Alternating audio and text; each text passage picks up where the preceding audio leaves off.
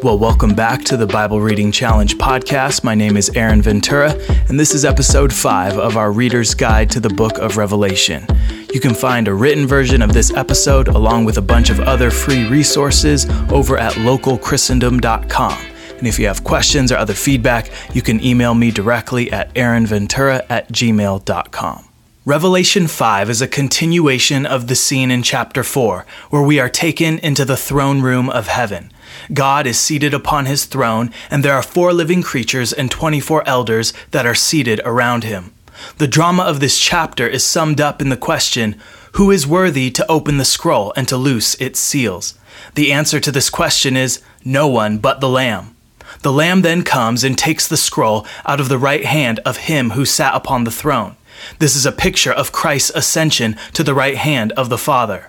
In Acts 1 9, we get the ground level or earthly view of Jesus' ascension. And here in Revelation 5, we get the heavenly view of the same event, but from the other side of the firmament.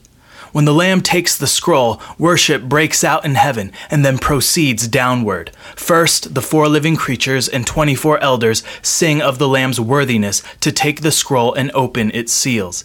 Then, myriads upon myriads of angels echo this praise, saying, Worthy is the Lamb who was slain to receive power and riches and wisdom and strength and honor and glory and blessing.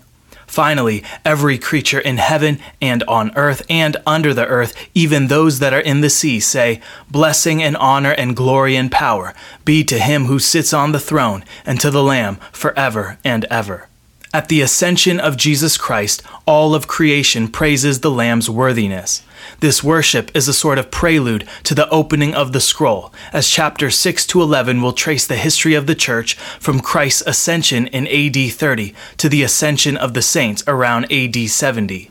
The primary Old Testament context for Revelation 5 is the vision of the four beasts in Daniel 7. Daniel sees first a lion with eagle's wings, then a bear with three ribs in its mouth, then a leopard with four wings of a bird and four heads, and then finally a terrible beast with iron teeth and ten horns. From out of this fourth beast grows a little horn, a false messianic figure, who I take to be the line of Herodian kings. Daniel then sees a heavenly courtroom just like the one here in Revelation 5. Daniel 7 9 to 10 says this. I watched till thrones were put in place, and the Ancient of Days was seated. His garment was white as snow, and the hair of his head was like pure wool. His throne was a fiery flame, its wheels a burning fire. A fiery stream issued and came forth from before him. A thousand thousands ministered to him. Ten thousand times ten thousand stood before him. The court was seated, and the books were opened. After this, Daniel sees the destruction of the beast, and we are told that their dominion was taken away, but their lives were prolonged for a season and a time. That is to say, the spiritual power behind Rome and its predecessors was removed, although Rome as a kingdom in history would continue for a little while longer. The dominion that these former kingdoms possessed is then given to the one like the Son of Man. Revelation 5 portrays this same event. The Lamb unseals the book, renders judgment, and the kingdom is transferred to Christ and his saints. It is noteworthy that Christ is portrayed as both lion and lamb. He is the royal lion from the tribe of Judah, the long awaited king, and he is the spotless lamb, the once and for all sacrifice. When we read Revelation 5 as the fulfillment of Daniel 7, we see the Lamb as a sort of fifth beast. He has seven horns that signify the fullness of power. He has seven eyes that signify the fullness of the Spirit.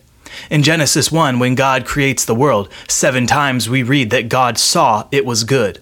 The Lamb sees everything in all creation, for he is the eternal Son of God, and through him all things were made. Revelation 5 then gives us some of the strongest statements and proof texts for Christ's divinity. No one is worthy to open the scroll but the Lamb who is God. No one can sit upon God's throne except the Lamb who is God.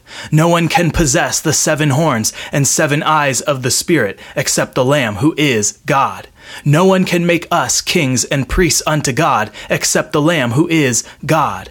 No one can receive the worship of angels and all creation except the Lamb who is God. Blessing and honor and glory and power belong to God alone, and yet they are ascribed to the Lamb who must be God. Jesus is fully God and fully man. He is the one who reveals the Father to us, and together with the Father sends forth the Holy Spirit. Jesus then reveals to us who the triune God is. Although it is important to understand the historical fulfillment of Revelation in the first century, we must not lose sight that this whole book is the revelation of Jesus Christ, as the opening words of the book tells us. After we get a grasp for how Revelation is fulfilled in time and history, we can go back and read through it again, asking the simple question What does this passage reveal to us about God? This is where we begin to do theology and increase in our knowledge of God, which, as Jesus says, is eternal life, that they may know you, the only true God, and Jesus Christ, whom you have sent. John 17, 3. Well, that's a brief summary of chapter 5. Let's turn now to answering one of the more difficult questions from this chapter, and that is what is the identity of the scroll? There have been many different answers to this question, and I'll mention a few of the more common interpretations. So, uh, beginning in 804 AD, Alcuin of York says it is the Bible, both Old and New Testament. Nicholas of Lyra, writing in the 14th century, says it is the divine knowledge in which all things are written. John Gill, writing in the 18th century, says it is the book of Revelation. G.K. Beale, he's alive, says it is a covenantal promise of an inheritance. Doug Wilson says it is the book of the reign of Jesus Christ. David Chilton says it is the new covenant.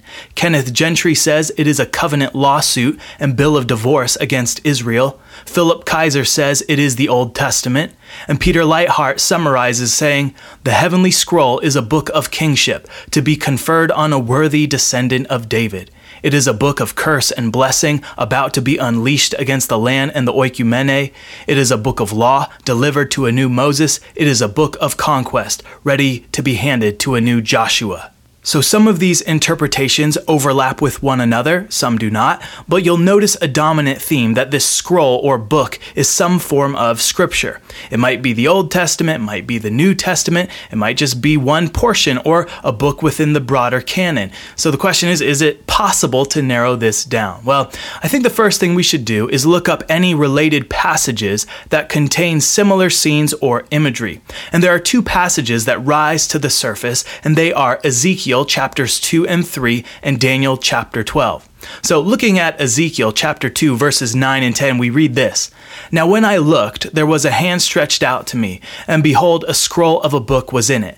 Then he spread it before me, and there was writing on the inside and on the outside, and written on it were lamentations and mourning and woe.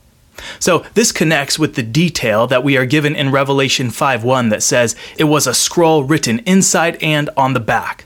Ezekiel is then told to eat the scroll and then speak to the house of Israel. So, the identity of the scroll in Ezekiel is God's word to his rebellious people, specifically lamentations and mourning and woe. This is a word of judgment against Israel and is what would later likely become the book of Ezekiel, or at least portions of it. In Daniel 12, Daniel is told to shut up the words and seal the book until the time of the end.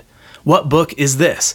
At the very least, it refers to the final vision of chapters 10 to 12 of Daniel, but more likely it refers to the whole book. Since the book is going to be unsealed at the time of the end, Daniel 12:9, and John was living in the last days, I think the best option is to take the scroll in Revelation 5 as the same scroll that is sealed up here in Daniel 12. If that is true, then in some sense the scroll is Old Testament scripture, but it is also New Testament revelation. It is the fulfillment and continuation of Daniel's apocalyptic vision. Since the seven seals of the book will be opened in the preceding chapters, we can safely say that the contents of the book is the execution of covenant curses, similar to those described in Leviticus 26 and Deuteronomy 28. So I think Peter Leithart is correct in describing this scroll as a book of kingship, a book of curse and blessing, a book of law, and a book of conquest. Whatever view you take on the precise identity of the scroll, it is at the very least Holy Scripture. Well, that is Revelation chapter 5. In the next episode, we'll look at chapter 6. And until next time, keep on reading.